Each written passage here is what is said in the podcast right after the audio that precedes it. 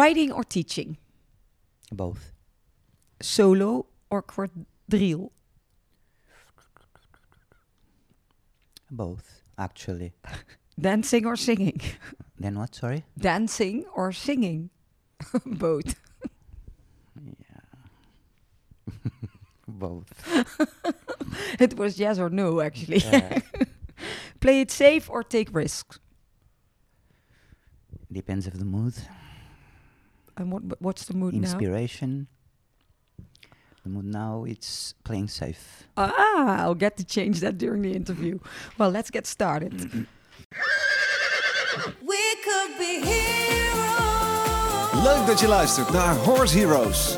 De podcast waarin Floor Schoenmakers van EHS Communications in een persoonlijk gesprek gaat met een hippische ondernemer. Elke week kun je luisteren naar interviews met één of meerdere gasten. Of meeluisteren naar de belevenissen tijdens hippische evenementen in de Horse Heroes Specials. We gaan beginnen. So, I am back in Portugal again and uh, in a living room of a very special guest, which I didn't expect to happen today because uh, it's quite of a surprise that we meet today. And uh, can you maybe introduce yourself to me? Tell me your name and where we are. Uh, my name is Julio Borba, and we are in my home in good company. And we had a lovely lunch. We had a lovely lunch. and now we're in your living room. Exactly. And I just explained to you, I did uh, over 90 interviews already with uh, riders all over the world and a lot of horse people all Mm. over the world. And what we always do in the podcast, we start at the very beginning of somebody's life and horse career. And I would really like to know um, where you grew up and how. So I grew up here close by in Vila Franca de Xira, in my parents' home, as usual, a farm, and studied my whole life in Lisbon. So that is kind of my background as a person. And you want me to move on to as a rider, or I know you go No. way too quick. I want to know you grew up here, Okay, you good. lived here, yeah, exactly. and with brothers and sisters. yeah, I have two um, older sisters and two younger brothers. And what's the relation with horses in your family? um, my family breeds horses since um, so our f- first mare inscribed in the stud book it was 1907 Mm-hmm. so it was horses since i was born i had first a donkey before i got a bicycle so i was envying all my friends that they had bicycles and they were having me, me having me i guess because i had a donkey so started like that But your parents, your grandparents, they all uh, had Yeah. have horses Yeah. background. And what can you tell me a little bit about it? About about the, the so did they do riding, Did they breeding, that's Yeah, uh, both riding and breeding, and and at that time, you know, all the farming, Yeah. like, you name it, everything was with horses or with bulls or with cows. So, yeah, all of them they rode. Um, we had also wild bulls. Uh, all the work in the farm was uh, checked and done with horses. So all of them, of course, they rode. My father was living in Lisbon and he was coming with a train to Vila Franca. Vila Franca from Lisbon, just for you to know, is 25 kilometers. And then he was arriving here, and we didn't have this bridge that goes across uh, uh, the river. So then it was a horse waiting for him at the harbor, and my father was going into a small boat, crossing to the other side, And- and, then he was going in a horse all the way, checking the farms, then sleeping in another place, grab another horse, keeping on checking and you know checking, working also, and then back back to Lisbon and so on. So it comes like a little bit like that. It's quite fun. Uh, we can imagine, can't imagine in nowadays uh, No. this type of life. yeah He was going to school riding. on the horse. Yeah, and you went to school on the donkey. You just said. No, no, no, no. That I was riding at home, and falling down and so on. but was the donkey your first Yes, uh, experience with? totally. Really? Yeah. And then after that, what happened? And then after that, then I got um, pony. That I loved her. Her name was India, black and white, spotted. And you know, we were playing with our friends in our farm, Indians and cowboys riding. Yes. So the cowboys they had a BB gun, and the Indians they had a an arrow and a bow, and the arrow was made with that things of the wheel of the bicycles. Oh, really? It hurts. Oh yes, it hurts. So then it was falling down uh, quite common in those days. And how old were you back then? Uh, I don't know. I started with six, so then it went with Indian and cowboys, I guess, all the way till I was like 16, I think. I don't know, or 15, I don't know. And after this pony, what was the next? then after the pony, then I got a mare that a really good friend of my father offered me that mare.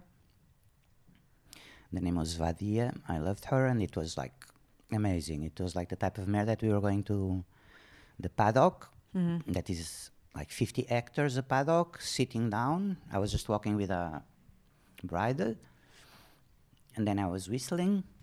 And then the mare was coming, like you see in the films. yeah. Of course, I learned that with uh, watching Walt Disney things. Then she was coming, I was sitting on her, then I was going to have a picnic and fishing, and then I was letting my mare loose back home. And my best friend, actually, all of them. But it was really in back in those days playing, playing yeah, what you uh, said, the Indians and cowboys yeah, yeah, and just uh, that, this. exactly. And um, did you go to school? You said that you went to Lisbon. Yeah. What did you study? Yeah, then in the end, uh, I study agriculture. Yeah, So I was supposed to be a farmer. you were supposed to be a farmer, Yeah. And, and then take over the farm from the family. Yeah, that, that, that. I never thought about that. You never thought about that, but that was maybe It was a little bit like, I thought like I was expected to be a farmer. yes. Mm. But you know, it takes as a huge passion to be able to be a farmer. You know, it's hard, hard work. And then in the end, I think that my father, he understood that that was not for me, but doesn't matter. Um, he never invited me to work with him in his farms ever. And then I didn't want to ask help Mhm. for him to find me a job. Uh, in the, I started from the beginning working in um, one of those companies that sells um, farming products Mhm. like chemical and treatments and Yeah, you know what I mean. yeah, yeah. So I was carrying bags of 50 kilos of fertilizer and I was one year and a half doing it and then it was not for me. And then I quit. And then while I was searching for a job, I was actually searching for a job because I didn't want to ask for help more to my father in the newspapers. Then at one point I was even uh, searching for a job as a mechanic, and the only thing that I know about cars is to change tires, you know, and put oil. to put oil in yeah, it. And how to park That's them. about it. And then while this was happening, me searching for a job and so on, a friend of mine, because I was playing horseball at the time, um, from the horseball team, asked me to ride two of his horses. Then his father asked me to ride another one. Then another person asked. And then suddenly I realized while looking at the newspaper, checking for jobs, that I was earning more than what I were offering. So suddenly I realized, hello, you have a job already. And it's your hobby.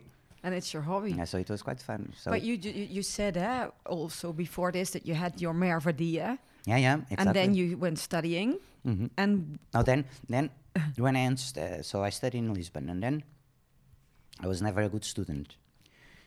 And then at one point I none of the horse people are. Huh? Strange, strange. strange. strange that they like more riding than studying. But anyhow, then I end up in Alter Real.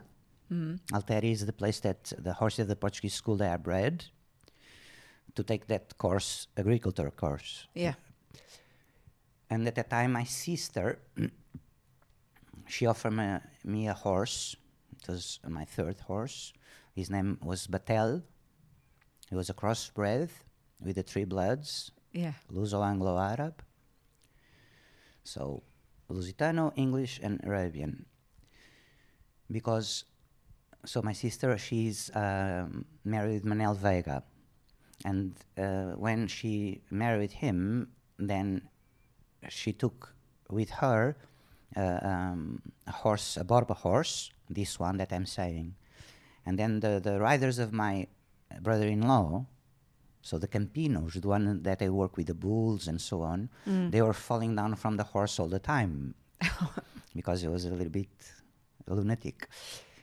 So then they castrate the horse, but then they kept on falling. Mm. And then they, my sisters, no one wanted to ride him and so on, so she offered him to me. And you said So- thank you. Actually, it was my first Borba horse Yes. that I had in my life. At that time, I was like 21 years old.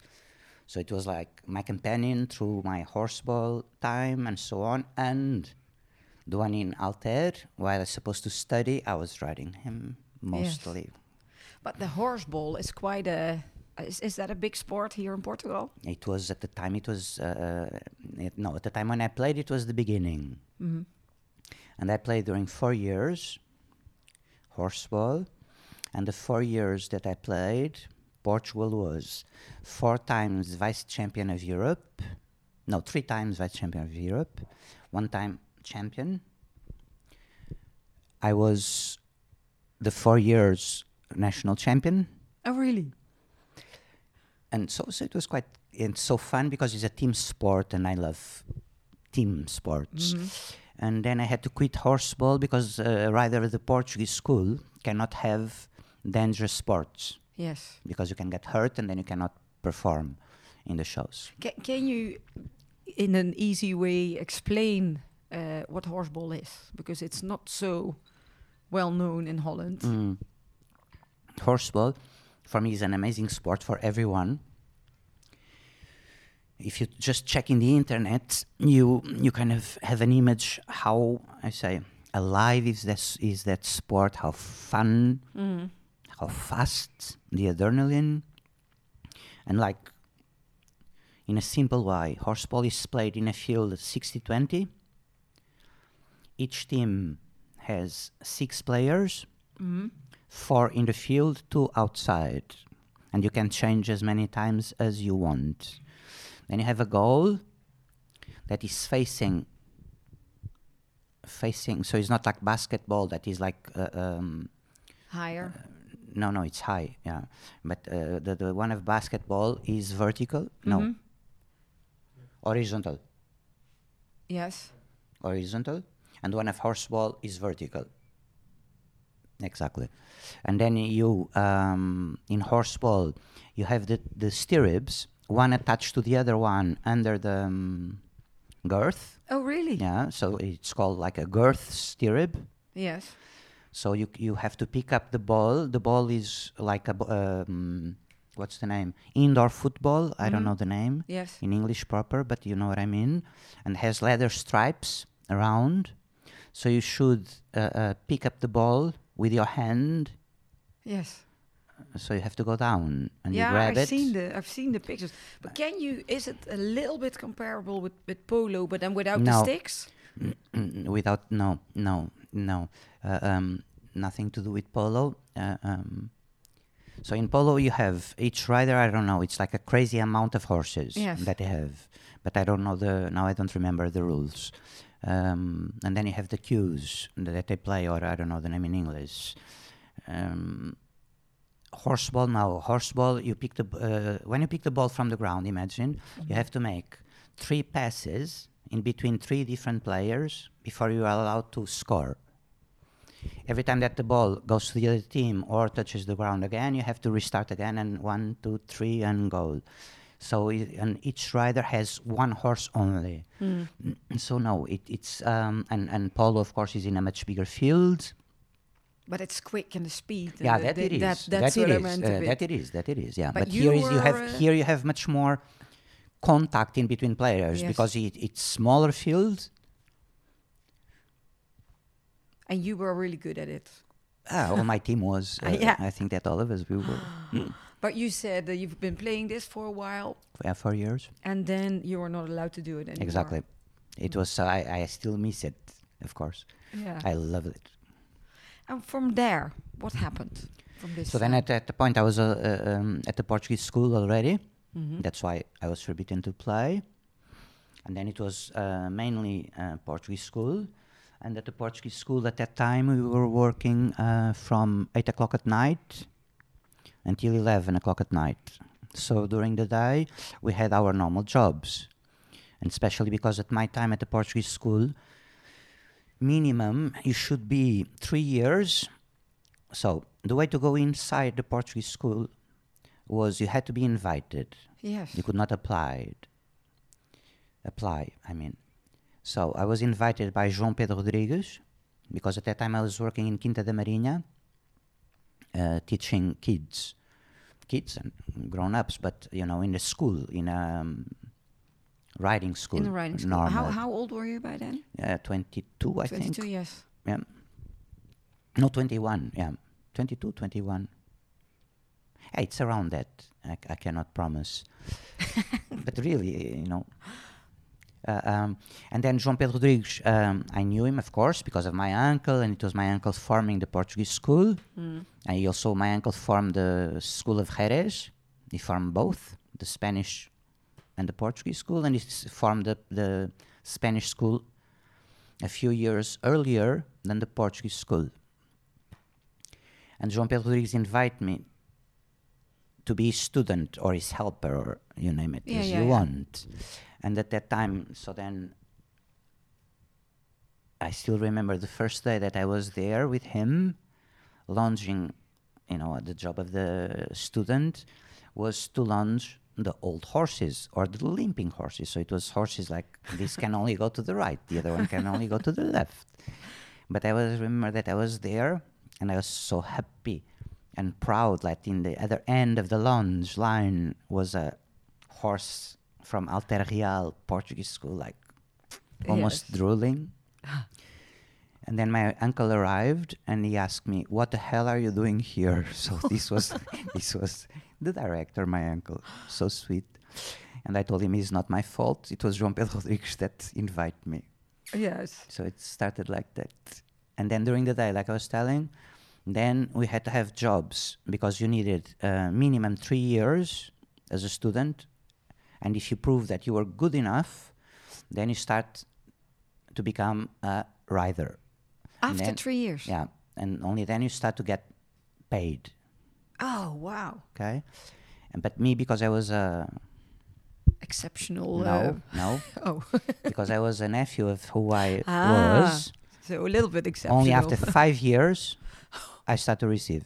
really? All the other ones, they start with three, but my uncle, and you he forgot that I needed. But you kept of. motivated to stay. Yeah, I had to stay. I loved it. Yeah. Is the Portuguese school. So, So- in the, in these five years, Mm. what you you started with lunging the, the Yeah, yeah, the exactly. And then after after one year, if I remember well, then came I don't know if it was my uncle or João Pedro Rodrigues, but one of them came to me and he told, "Okay, you have here a horse, and you have it was two horses actually. You have this was imagine a Monday, Mhm. and you have until Thursday." To decide if you keep it or not. If not, they will go to the butcher Oh no, because they came already from uh, three different riders, we couldn't handle it. mm. especially one. The other one was too weak, another one was too aggressive. No, so the one too weak, I only had these days, exactly. And stubborn, so it's quite a bad combination. Stubborn with weakness. That one, Thursday, I decided to keep him. The aggressive one took me a year, but that one didn't, didn't have a limit. No. Okay, so it was like I took the challenge. After a year, I gave up riding him because I was falling down average once a day. Could be in the beginning of the lesson, could be in the end of the lesson when you are just cooling down your horse long and low. And then it was just all the, f- on the floor all the time. Oh. And then I start to see my uncle teaching other riders, so the good ones, doing work by hand for the airs above the ground. So then I was waiting during one month or two for everyone to go home. And then I was working that horse, the aggressive one, by hand myself without Yeah. no one seeing. Yeah. And then when the horse was working already, doing a beautiful piaffe and the beginning of the levade, just for what I saw the other ones doing, then then I was brave enough and I bring him in the middle of the Portuguese school training and my uncle saw it and then he started to help me. Oh wow. And what is fun is that that two horses that I start with, they kept on doing shows. After, so I was at the Portuguese school only 12 years. So they worked with me, imagine, 10 years. Mm-hmm. Then I left. And both of them, they did shows until they were 30. Oh, Isn't really? it amazing? Yeah, So one with- 31 and 130. Yeah. But actually, because you had to start with the not. You had to start always with what they give you. yeah, but I mean, probably because they were so difficult. Yeah, that one it was. Yeah, that happened to me. But Yeah. lots of times, no. Lots of times you get a normal horse. You know, let's call it like that. But was Not it- with a background. But was that also an extra challenge for you? That it were more difficult horses no, that you thought? I no, it was to- what I had. No, no, no. At the time, it wasn't. No, No, but maybe because of your uncle, and you think you no, have to. no, no, no. It was what you had. No, it was what you had. Like the, the the aggressive one, like I told, the grooms they could not go inside of his box because he was kicking them. So it started like that, Yeah. just for him to accept me, to put, you know, a halter on him, just for me to don't be killed when I opened the box door. And you never gave up. N- no. No, because he stayed till uh, he was 30 and, and the other one till 31. That's nice. Yeah, and and then they w- they when I left the Portuguese school, they they did shows with three other riders, I think each. But you said um, in the beginning what normally t- l- takes three years for other people was Mhm. for you five years. Mhm. And after after these five years, what happened? Yeah, then then I was uh, like official. Uh, um, no, I was not even a, a, a rider. This is fun because my family is like that.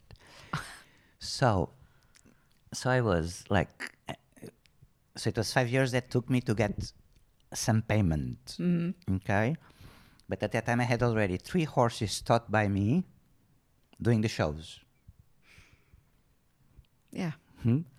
And then I think I was, I don't know, and I know I don't remember the name in English. It's like one level under rider or, or specialist rider, something like that. And there we go again, because of my uncle, because he's my nephew, he doesn't need that, something like this.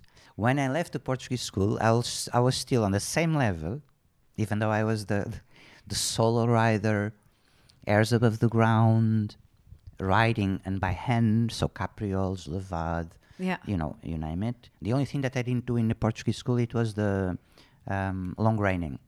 It was the only. So when I left, I still had that title that Yeah. I got after five years. Yeah.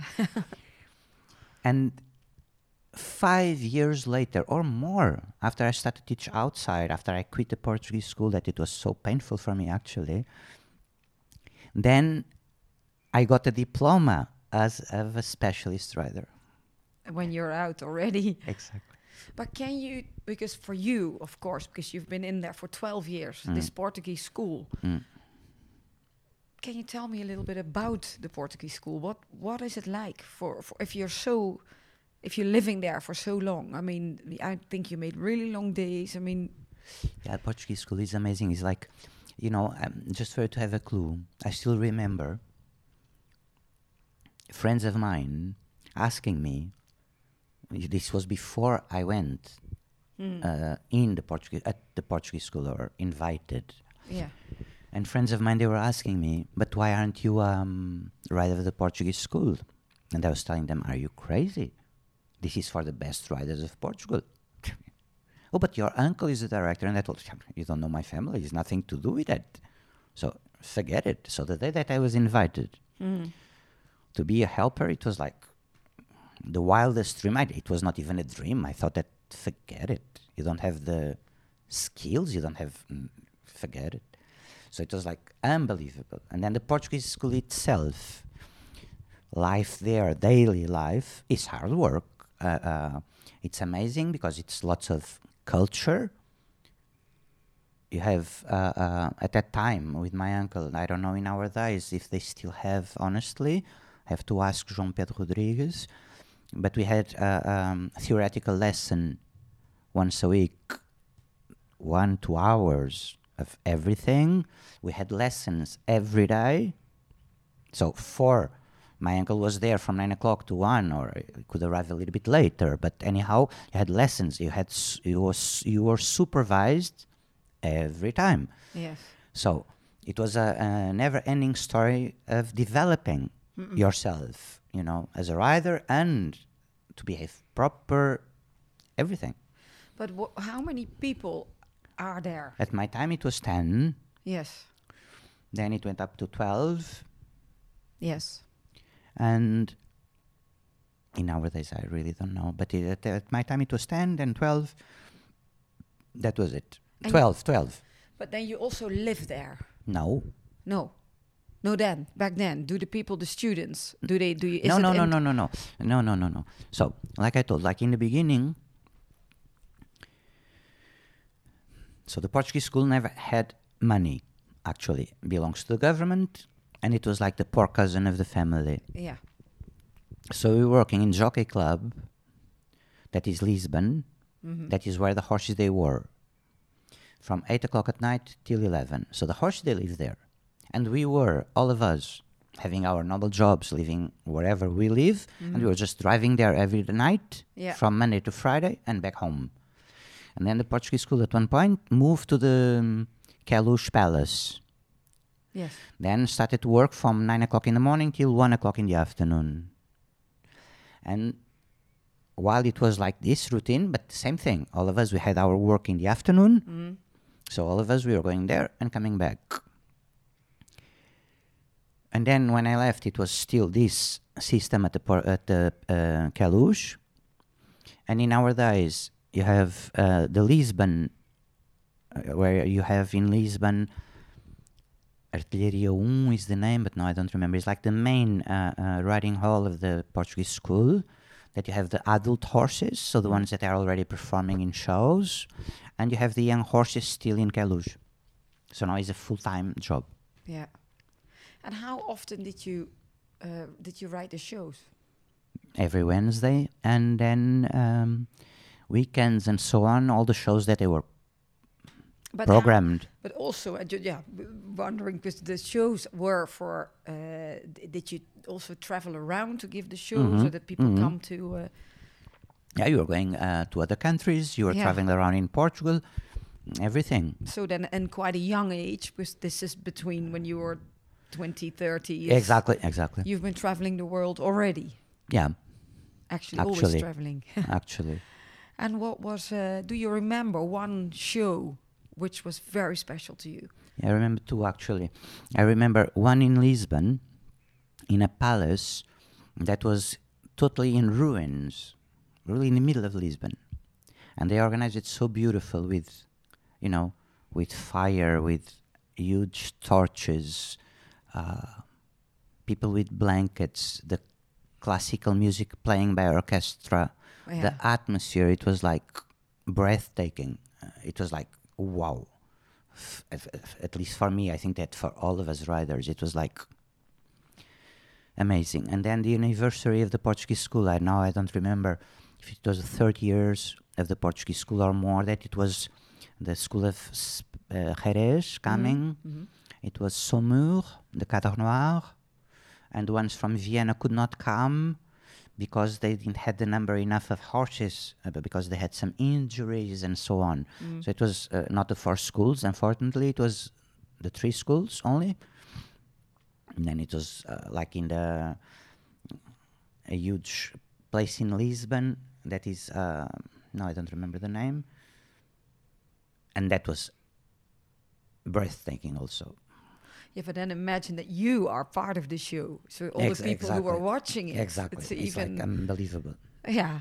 But that you remembered like that. Yeah, totally. I remember the warm ups. I remember everything. I remember we did um, one thing that is fun actually. It was the night before the show started, and it was the weekend. So, Yeah. or it was Friday and Saturday. Imagine. Then I think that we had to do it again on Monday, uh, on Sunday. Sorry, because everything was sold out. And I remember on on Thursday we had a general rehearsal and then we were having dinner after. Mhm. So this is with all the riders. It's crazy, like all the riders, and it's like a long evening. So you practice everything. Yes. And I was having three numbers that I had to ride. And then on that dinner, then uh, my uncle told me, "Oh, we just decided now um, that you have to you have to do another show, Oh, another show, another number in the show." yeah. So then they just added one number that the name was the Four Masters. So then it was Lagrenière, Baucher, Carlos de Andrade, the Portuguese master. And now I don't remember the the fourth one. I'm sorry. So then I had to do the La Guérinière. Yeah. They just told me, you know, next day it was the show, actually. Yeah. so then because i use a lot of exercises of um, La Guérinière, that's why they told me to do it and then it was i was the last one in the airs above the ground doing capriole the last one going out and i should be the first one coming in on the next number Yes. doing La Guérinière. that Oh. means with another horse that i had done no that i had to use it later again but anyhow i had to change clothes because i had to As dress well. i had to dress french because oh. La Guérinière is french so then i was the last one going out Yeah. But the first one back in changed oh, on another. and horse. then the horse was there not warmed up Oh. then i had to change really quick and then you had the green light red light mm-hmm. to go in then when i was waiting for the green light then comes uh, um, the director. This was not, not my uncle anymore. It was Felipe Graciosa. Comes the director telling me don't forget you go inside take the center line and compliment. You know say hi. Yeah. Hi. so take your head and so on proper. And you know i knew that because i did it already uh, i was inside already and you should come on the opposite direction where you go in but when i was there nervous because of the time and he told me you just go inside center line and compliment so i went inside i turned to the left center line and i compliment and the, the portuguese king or supposed to be king was in my back. So I compliment on the wrong direction. So the people that I, I look at, they were so happy, but the king But was the king there. so then after I did it, it was like, and I, I was alone, totally alone. The other ones had to come later, um, you Yeah. know. And then I came inside. No, I went inside. I did a compliment. I turned to the left again, and then I see the other three riders coming Yeah. inside, all the way straight on the long side on the right. And I thought, hmm, Something looks like wrong. something was wrong, or the three of them they are wrong, or I was wrong. Yeah, I was wrong. But yeah, it was a funny story. but you stayed there. I mean, I'm sure we can go over a hundred stories in this Yeah. Portuguese school. But you went there for 12 years, Yeah, and then you made a decision to do something else. Mm. What made you uh, decide to stop? yeah. So honestly, at one point it was uh, my uncle. He retired, and after my uncle retired, then I stopped having lessons. Of course, I was speaking with the other riders. We were still developing, but it's not the same. You are not having lessons. You are not. And I love to teach. And at one point, I was teaching here in Portugal, in Golegã, once a month with a, a group of eight riders, uh, just a weekend per month. And then at one point, a couple of Swedish uh, people was sitting there as an audience and they liked the lesson. So it was in Portuguese, so they didn't have a clue what I was saying. and they liked to see the change in the horses and the smile in the riders. And then they asked to the director at- of that place in Golegã if I was interested to give clinics in Sweden. Yeah. And then I started there giving clinics just like this, kind of by accident.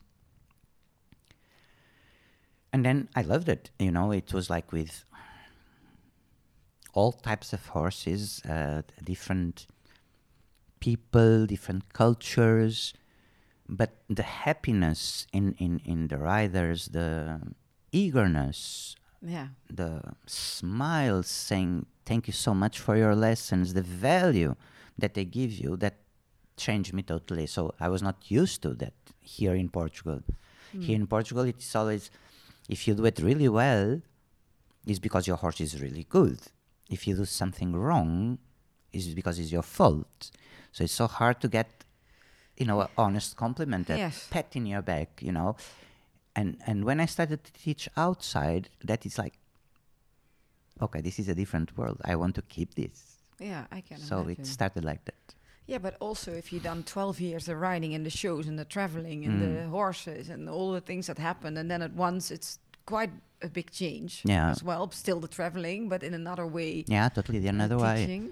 and and also while teaching other types of horses Mm-hmm. then teaching totally different disciplines Yeah. yeah different breeds different purposes you know uh, classical dressage is the base for everything actually Yeah. doesn't matter if he's jumping if he's you name it Mm. you know and then i started to realize that while teaching even though like i told like in the beginning uh, people they think this is like a dream world in the beginning i had to, to sleep in a sofa in the living room Yeah. of the first ones that was what i had uh, Yeah. we had one toilet for everyone i had a kid that was five years old knocking at the door at five o'clock in the morning or six in the morning saying Julio, Julio. And, and, and so it's not like, you know, it didn't start where I am now. So, but anyhow, with all of these uh, smiles and amazing people and, and this, uh, you know, so warm, then I started to realize that I was learning much more also there with my riders, with different horses, with different problems than at the Portuguese school. And then, of course, uh, um, at one point, what happened was in my last year at the Portuguese school, because we were not allowed to give clinics. Oh, no. No, you could not take days off to give a clinic. You had to take holidays. Okay. So for me to travel Friday, you have to travel Friday because the clinics at that time it was only In the weekends. weekend. Yeah, of course. And you only arrive Monday. So you lose immediately two days. You lose Friday and you lose Monday. Yeah. Hmm? Last year that I was at the Portuguese school, I didn't have one day of holidays because I used all my Everything for holidays clinics. for my clinics. So then at one point you could not, sorry, at one point you could not um, do both together. So I had to choose. Yeah. How, how old were you at this time? So we are celebrating my 20 years teaching in Sweden. That actually it was last year. Okay. So 22. Yeah. We are in 23, isn't it? We are in 23. So 22 exactly. 2002. That is when I started. I'm from 68. Yeah, well, Make the math. you have to. you were something. No, but um, Bennett started in Sweden, yeah. and then And then it was, you know, like crazy people telling that guy maybe it's good. yeah, because 20 years ago the Yeah. the internet and the social media weren't a big No, thing yet, no. so it went mouth to In- mouth. yeah. Or At that time, it's so fun, you know. Uh, young people, they don't have a clue about this. I love music. And from the beginning, from the beginning, I was doing one thing that is quite fun. When I started to know my riders, when I started to have the same riders. So I knew the rider, I knew the horse. So in the evenings, before the each day, yeah, I was burning one CD of one hour for each rider. oh really? And then I had the CD was music, calm and so on for the warm up to relax the rider and the horse. Mm. Then the, the rhythm of the music was going higher. And then uh, 10 minutes before the end, the level of rhythm was going down, calmer again for the rider to start to chill out. And for me to don't need to look at the clock and to know, okay, now it's time to chill out also. But that's It's a fun. lot of yeah, really fun, but also a lot of extra work. Yeah. But now we're talking about music. Mm, This is also part of the podcast. mm. That I would like to know if there is I mean, you just said you love music. Is there Yeah, a song or uh, something that has a yeah, there, there's one song that I, I, I love it, but now I don't know. I cannot play it. you don't have to play. Do you remember the name? Uh, the name is Ave Maria, ah, yes. but I don't remember the. No, but doesn't matter. I will find it up. But can you tell me what's the story with the song? Why do you love it? Yeah, because I love the Holy Lady, Yeah. and I wrote a kür with that, thinking about someone that I loved that I that died. Oh. So, no, but it's amazing. It's not a sad story. It's it's amazing. Yeah. It's so powerful, so beautiful. So like that. And it was in a kür as well. you And me by myself, yeah. Yeah. So the uh, when you do um, a thing like this, you don't put the music on the exercises. You write for the music. Yeah. Use So- the whole song. Well, we're going to listen to it now.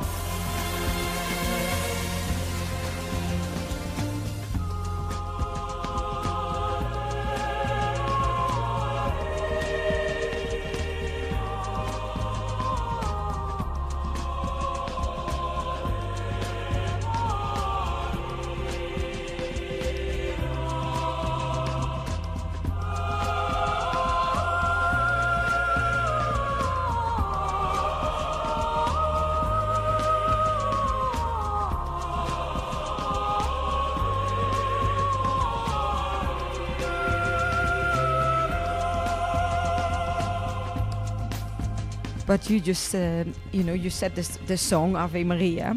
So Mhm. you used this whole song for the kür. Yeah, it's not long. It's quite short actually. I don't know now. I was searching in my phone, but I didn't find it. Um, it's like three and a half minutes, something like that. But you, what you said, it's not like you did the exercise. You No, you no, used to no, do the yeah. exercise, but the other way around, which is special as well. Yeah, totally. But okay, let's uh, continue about your traveling because Mm. uh, it started in Sweden. hmm And what happened afterwards? Yeah, I think that uh, no, uh, uh, um, yeah, exactly. Then I I was um, then I was teaching also in Brazil. then I was teaching in the States, in England, and then in Brazil I love it, loved it, still love it, but it's far away Yeah. In the states it was going uh, more and more requests but also here in europe. And so then it was sweden and then it was iceland and i don't remember the sequence actually. C- can be germany can be that, you know i really don't remember.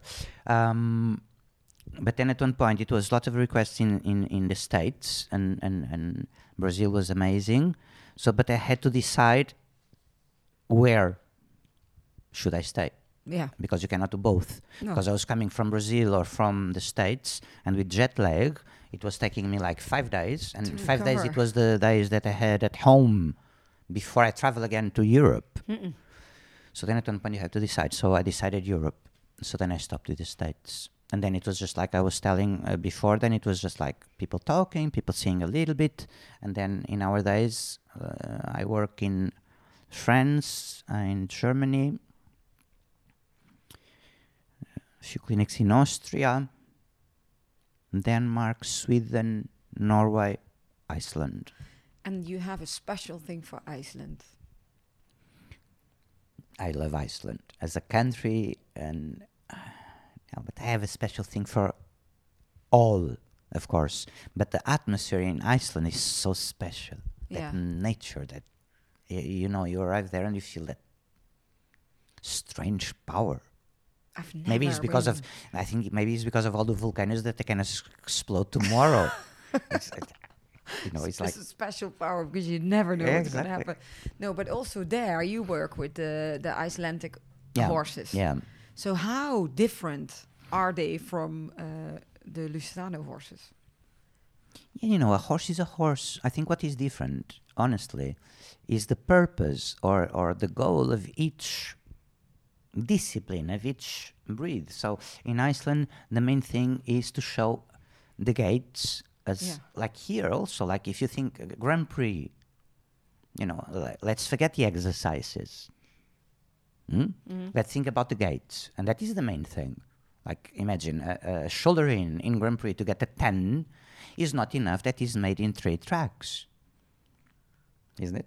Yeah. Is that in the three tracks, your horse has to fly. Your horse has to be shining, the elastic, swinging that top line, beautiful attitude, and so on. so in Iceland, they want exactly the same without shoulder in. Yeah. You know, Yeah. and they are as eager. And but you've been riding uh, those horses Yeah, as yeah, well. of course. And uh, was it is that different because they have m- more gaits? No, in the beginning, yeah, the gaits there. Uh, yeah, in the beginning it was strange, but uh, the the thing in the beginning that was the most strange. It was the first time that I was in Iceland. You know, and uh, all the time in my clinics, when a rider comes the first time or I meet the rider, how can I help you? Is my first question, and then they say, Yes. then came a rider, and he rode and rode, and I was looking at it. Actually, I didn't see nothing wrong, like, wrong, totally wrong. You know what I mean? And then he stopped after riding like 20 minutes. Then I, how can help you? And he told um, he was riding a mare. She's really sensitive in her mouth. Okay, I didn't see, had see that. So then I worked it a little bit by hand, like we do here in Portugal. Mm-hmm. Using the four circles of Newcastle is the name of the exercise. And then I sat on the mare with the reins in the neck. Yeah. I pet her. When I pet her, she took off. Oh. It was my first clinic there, with people looking at me. she took off with me, and I was able to stop her. Yes. Like six minutes later, against the corner, because the the loops they were getting lower and lower, shorter and shorter, and it was or stop her against the corner or just bye bye Julio Borba. so that was my beginning with a mare that was sensitive in her mouth. Yes. Yeah, zero sensitive. Like, She could not stop. No brakes on that one. But then later, I kept on working with her, and then she was a lady. She was just confused. She was. Oh, it's a lady. Yeah, the- who she was in the end. Yeah. Yeah, yeah. And um, but if you look now eh, at this at this point in your life, do you know how many students you have worldwide? No, I don't. Around is it two hundred? Is it Yeah, I don't know. In between 100 and 100, 150, something like that. When I don't know. but they keep coming. It's constantly yeah, it depends. the yeah, same. lots uh, of them. Yeah. But then in all my files, because I have a file for each country, for each place that I teach, mm, and each rider has his own files, and each horse is there.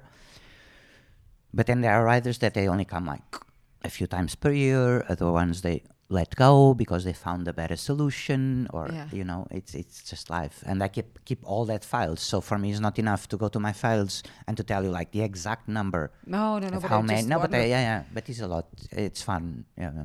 And you just this continues. You just keep traveling everywhere, and yeah uh, you each, have your each place that i go it's home actually and then you know you start to know all your riders and you start to be so involved and, and you miss it actually when you are a long time without going there you, you yeah you do. yeah totally And you st- you told me earlier that you have uh, with Iceland eh, that you go there. If you go there, you always stay a little bit longer. yeah because it's so long trip it was Yes. yeah And now it's better because now we have uh, some flights that they are direct from lisbon to reykjavik Mm. before you had to go always um with a stopover somewhere more difficult. Yeah, it was like normal. It was like 13 hours, and now it's four hours. So And besides all the, the, the students you have, the, Mm-hmm. the the clinics you give, is there also um, that you that people can come and watch? That you are somewhere and then just you have an audience, sort of where you. yeah, usually the, the clinics they are uh, without audience. Mm. Yeah, yeah, nor- the normal clinics. Yeah. But do you ever do that as well? Still? Yeah, yeah, yeah, yeah. Like now in Austria, uh, I'll have one in October. That is with audience, Yeah. but that is like special ones that uh, um, your riders or the one that organize asks you, mm -hmm. and then the only thing with audience is like you have so our goal always and our aim is that your rider takes it all. Yeah. So that is your focus. Your rider is the king for you. Yeah. Hmm? With audience, both has to be a rider that has to get it all, and then in between riders, audience has to understand it all also. So then it's a little bit more exhausting. And the riders, so that's why the clinics they are closed for my riders to feel protected because Yes. you know our job in a clinic is not to hide problems is to solve problems so it's important that the riders they feel safe and the rider the horses and so on Yeah, but because I was just wondering because you did 12 years Mm. of shows and then you were the the showman Yeah. sort of. Yeah. I mean, there was an audience for Yeah, you. yeah. And now it's now my riders they are the showmen Yeah, it's and women and ladies. Yeah, yeah. but you like that much more. I love it much more. You never miss it. No, I don't like to be the center. No, So and so no if if somebody would ask you come and do uh, one time another show no yeah, it happens. Yeah, yeah. Maybe next year it will happen in Iceland, another big show. But you know, you cannot believe how many times I have to go to the toilet before that show. you just don't want to do it anymore. I get so nervous always. And um, also, part of what you do is a little bit of breeding, or Mm. not? Mm. Horse breeding. Can you tell me about that? Yeah, um, this is, you know, I'm totally a newbie on this one. A newbie. Yeah, totally. My family is old on this, but me, I'm just a child. So it's kind of, I believe in the mares that we have 100%, uh, because of my grandfather, my father, my uncle, they were the true breeders. Mm. Now, unfortunately, they are gone. And it's like in my siblings and me now. And then my brother in law is an amazing breeder. Yes. So I ask advices from him, and you know, breeding is gambling a little bit, and we are just trying to keep the horses in our image. Mm. So let's see what the future will say about that. But is it something you really like? Of course, Something exciting? really and again? exciting, and to look at them growing and, and the expectations, and hoping that everything goes well. Yeah, but you had a lot, a lot, a lot of experience and horse things and adventures. Yeah, but that is as a rider. Yeah, Yeah, yeah, but I mean, if you tell me what all happened in, you know, in your whole career, yeah. what is uh, future plans? I love my present. Honestly, my future plan, if if I'm lucky to to keep on living what I'm living today, it will be a brilliant future. You know what I mean? Hmm. With great people that you work with, eager riders, fun, amazing horses. Honestly, this is not like poetry. I'm not that type of person. It's like if tomorrow is as good as today, I'm in heaven. You are really? Yeah, totally. Yeah, but I do I do what I love. I never imagine And where are you uh, the most proudest of? me Yeah. most proudest. Mhm. My family, my daughters. You have two daughters I have two daughters. and also riding? No, No? they like to ride, and then they chose other things to do, and you know they have horses, so one time that they would like to ride again, they will. You cannot ever force them. No.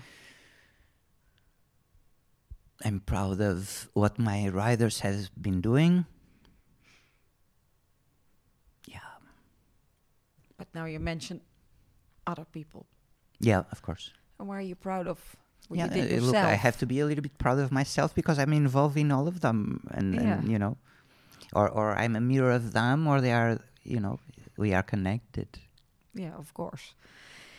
And um, you also told me um, that there's the World Championships coming up soon for exactly, the. Icelandic horse. And Ho- so you'll be in Holland. I'll go into Eindhoven. You go to Eindhoven. Yes, that's where I come from.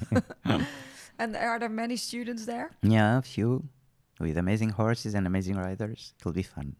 And that is, uh, it's in a different way than what we are used to because Nice gaits, like we were talking. yes, and because Yeah. it's a totally different Yeah. World than uh, the the then the world. dressage is used to it and totally. But it's like i was saying is gaits. And and what is totally different is the the other gaits the other two gaits. That is the tölt and the pace.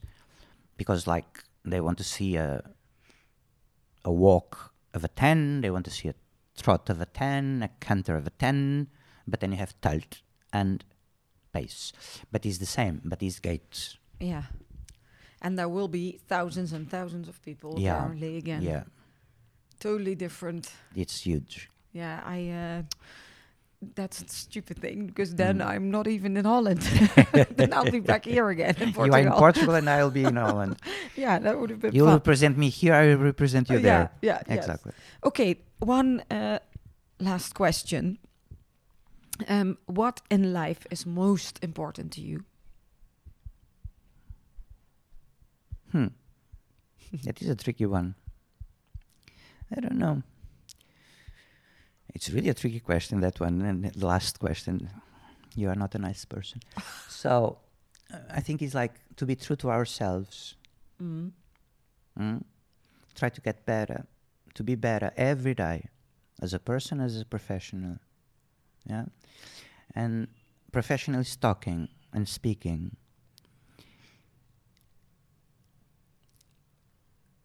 Keep learning with your riders. Respect them, doesn't matter the level that they are.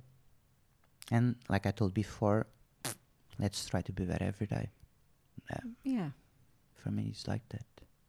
that's well spoken. Sometimes I get lucky.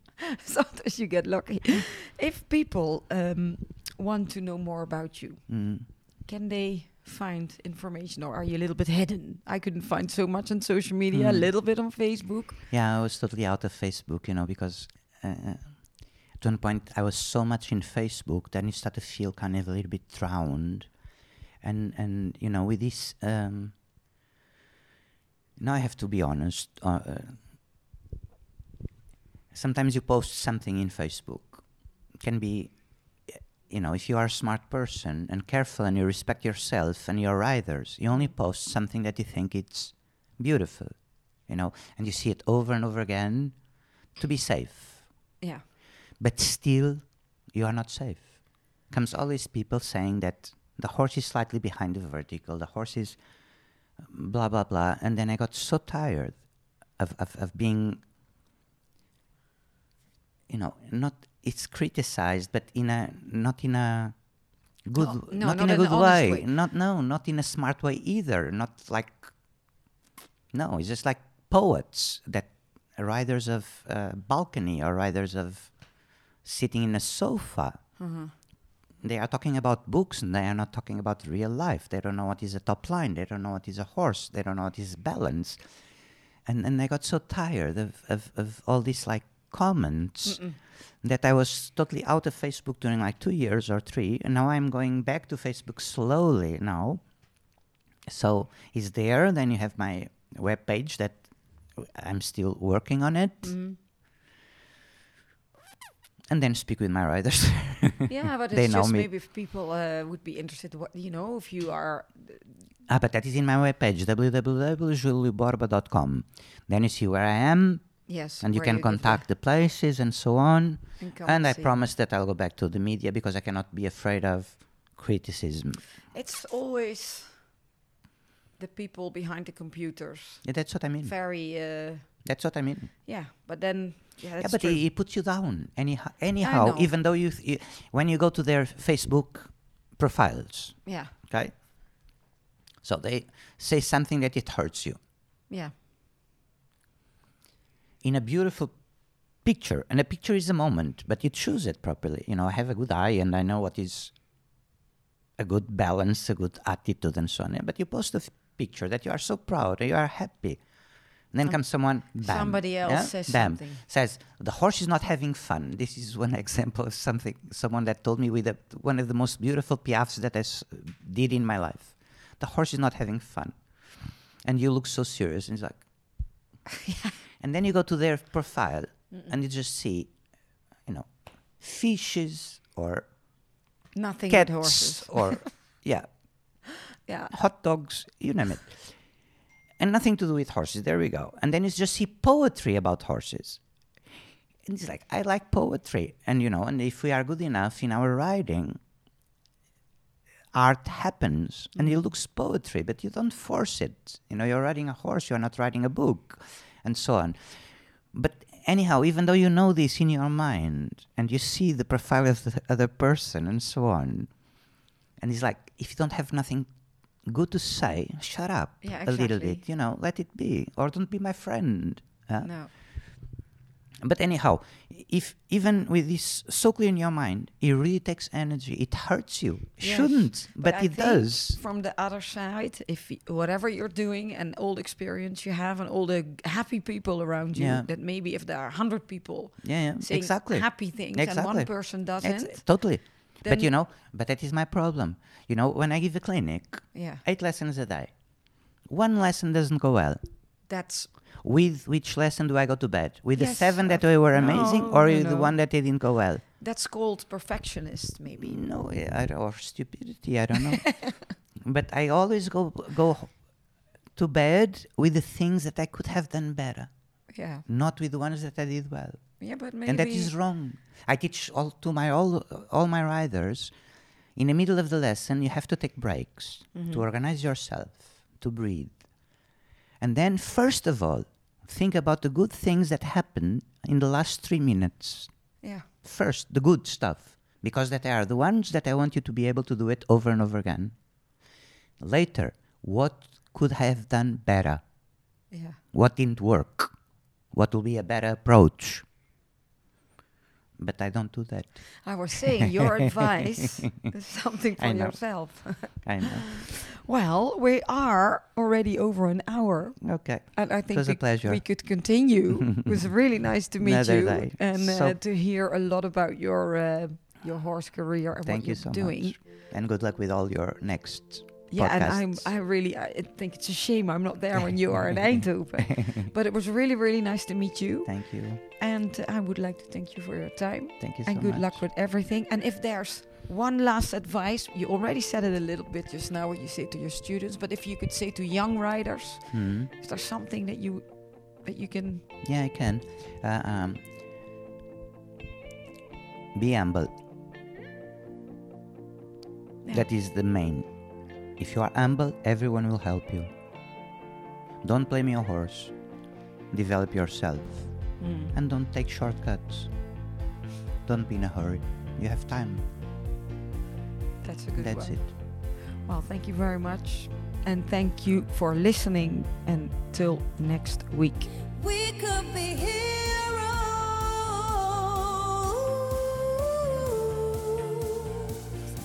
Dit was hem weer, de Horse Heroes podcast. Wil je meer weten over Floor, haar bedrijf of deze podcast?